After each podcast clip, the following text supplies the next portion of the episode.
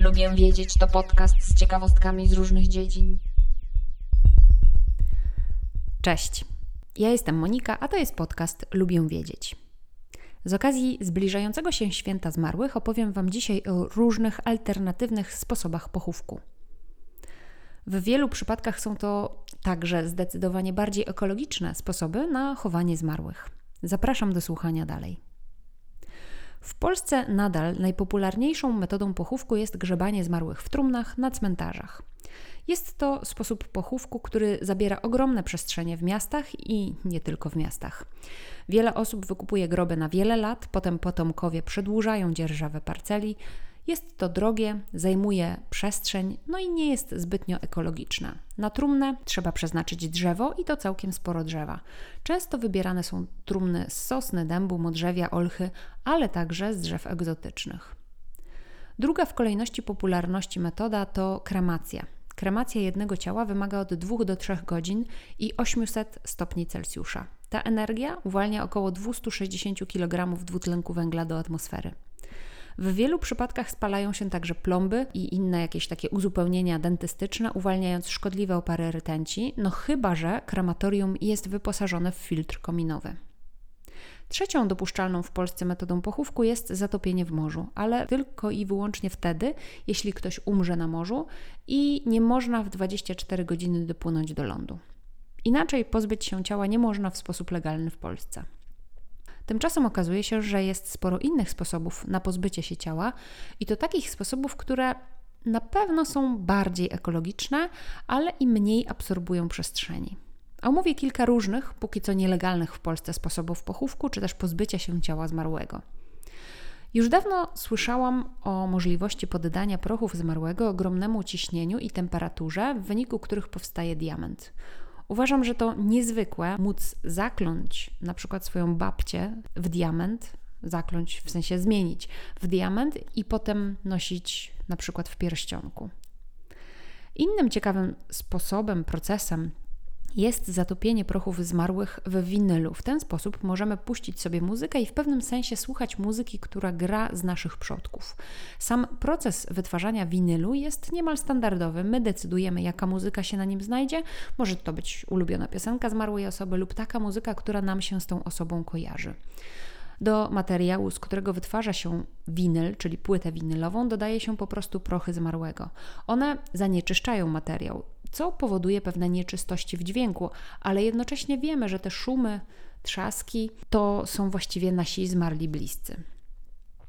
Prochy zmarłych mogą też stać się bazą dla sztucznych raf koralowych, które mają na celu ratowanie tego naturalnego habitatu raf koralowych, który z kolei jest środowiskiem dla wielu gatunków roślin i zwierząt.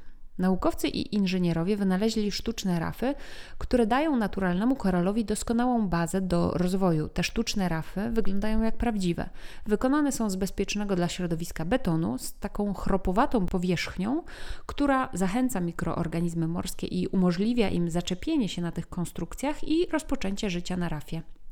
Kiedy te maleńkie organizmy się osiedlą, to sztuczna rafa zaczyna już normalnie kwitnąć takim życiem, tak jak te naturalne rafy koralowe. No i jest taka firma Eternal Reefs e, z USA, która pozwala na zmieszanie prochów kremacyjnych w tą mieszankę betonu, z którego tworzy się sztuczne rafy. W ten sposób nasi bliscy będą żyli w oceanie, dając nowe życie rafom koralowców. Jest też inna firma, która z prochów zmarłych może stworzyć, albo te prochy zmarłych może wmieszać w taką mieszankę wybuchową, która stanowi podstawę dla sztucznych ogni. No i potem te sztuczne ognie można po prostu puścić i zamienić naszych zmarłych w jakiś taki kolorowy pokaz na niebie. Niestety, oczywiście, te wszystkie wspomniane metody opierają się na uprzednim spopieleniu zwłok, więc to nie są te bardziej ekologiczne metody niż kremacja, bo one tej kremacji najpierw wymagają. Ale muszę przyznać, że są niezwykle pociągające w swoim zamyśle. Co można więc zrobić, aby nie zatruwać środowiska poprzez naszą śmierć? Warto powiedzieć, że nasze ciała jako takie są materiałem biologicznym, który ulega naturalnemu rozkładowi. Rozwiązaniem może zatem być tak zwany zielony pochówek, pochowanie ciała w trumnie biodegradowalnej, zwykle wykonanej z makulatury, wikliny lub wierzby i zakopanej na tak zwanym zielonym cmentarzu.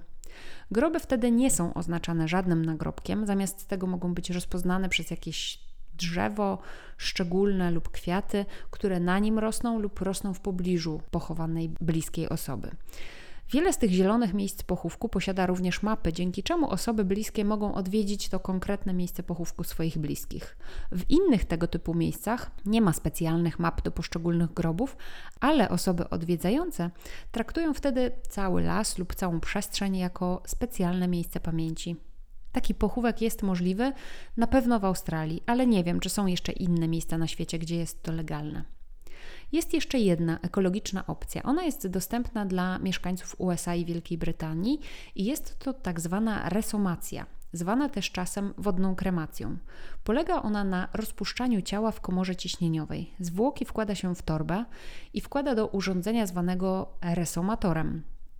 Urządzenie wypełnia się mieszanką wody i wodorotlenku potasu i w temperaturze 160 stopni Celsjusza zachodzi proces alkalicznej hydrolizy. Po około 3 godzinach po ciele zostają białe kości i odrobina biologicznej mazi składającej się z organicznych związków chemicznych, takich jak aminokwasy, cukry czy peptydy. Kości po takim procesie są bardzo delikatne, więc można je skruszyć na proch i oddać rodzinie w urnie. Płyn z takiego urządzenia można z kolei wylać w parku pamięci, można wylać go na pola, bo podobno stanowi bardzo dobrej jakości nawóz, albo wylać po prostu do kanalizacji. W czasie resomacji nie podgrzewa się ciała tak bardzo jak przy kremacji, no bo porównajmy temperatury. Przy resomacji to 160 stopni Celsjusza, a przy kremacji 800 stopni Celsjusza. A więc ślad węglowy takiego sposobu pochówku, takiego sposobu pozbycia się ciała jest zdecydowanie mniejszy. Dajcie znać, czy w ogóle myśleliście o takich sposobach nietypowych na pozbycie się własnego ciała czy ciała bliskich, czy rozmawialiście w ogóle o takich sposobach. Ja dziękuję za wysłuchanie tego odcinka podcastu. Zachęcam Was do subskrypcji, do zajrzenia do opisu odcinka. Tam są linki do źródeł informacji, o których dzisiaj mówiłam. Zapraszam na moje konta na Instagramie, lubię wiedzieć, gdzie dzielę się innymi ciekawostkami. Mam też Instagrama oddzielnie dotyczącego książek, które czytam. Zapraszam na tamto konto Fiszkowa Kartoteka. Jeśli podoba Ci się mój podcast, to powiedz o nim innym i możesz także postawić mi wirtualną kawę poprzez link, który zamieszczam również w notatkach do tego odcinka. Do usłyszenia, cześć!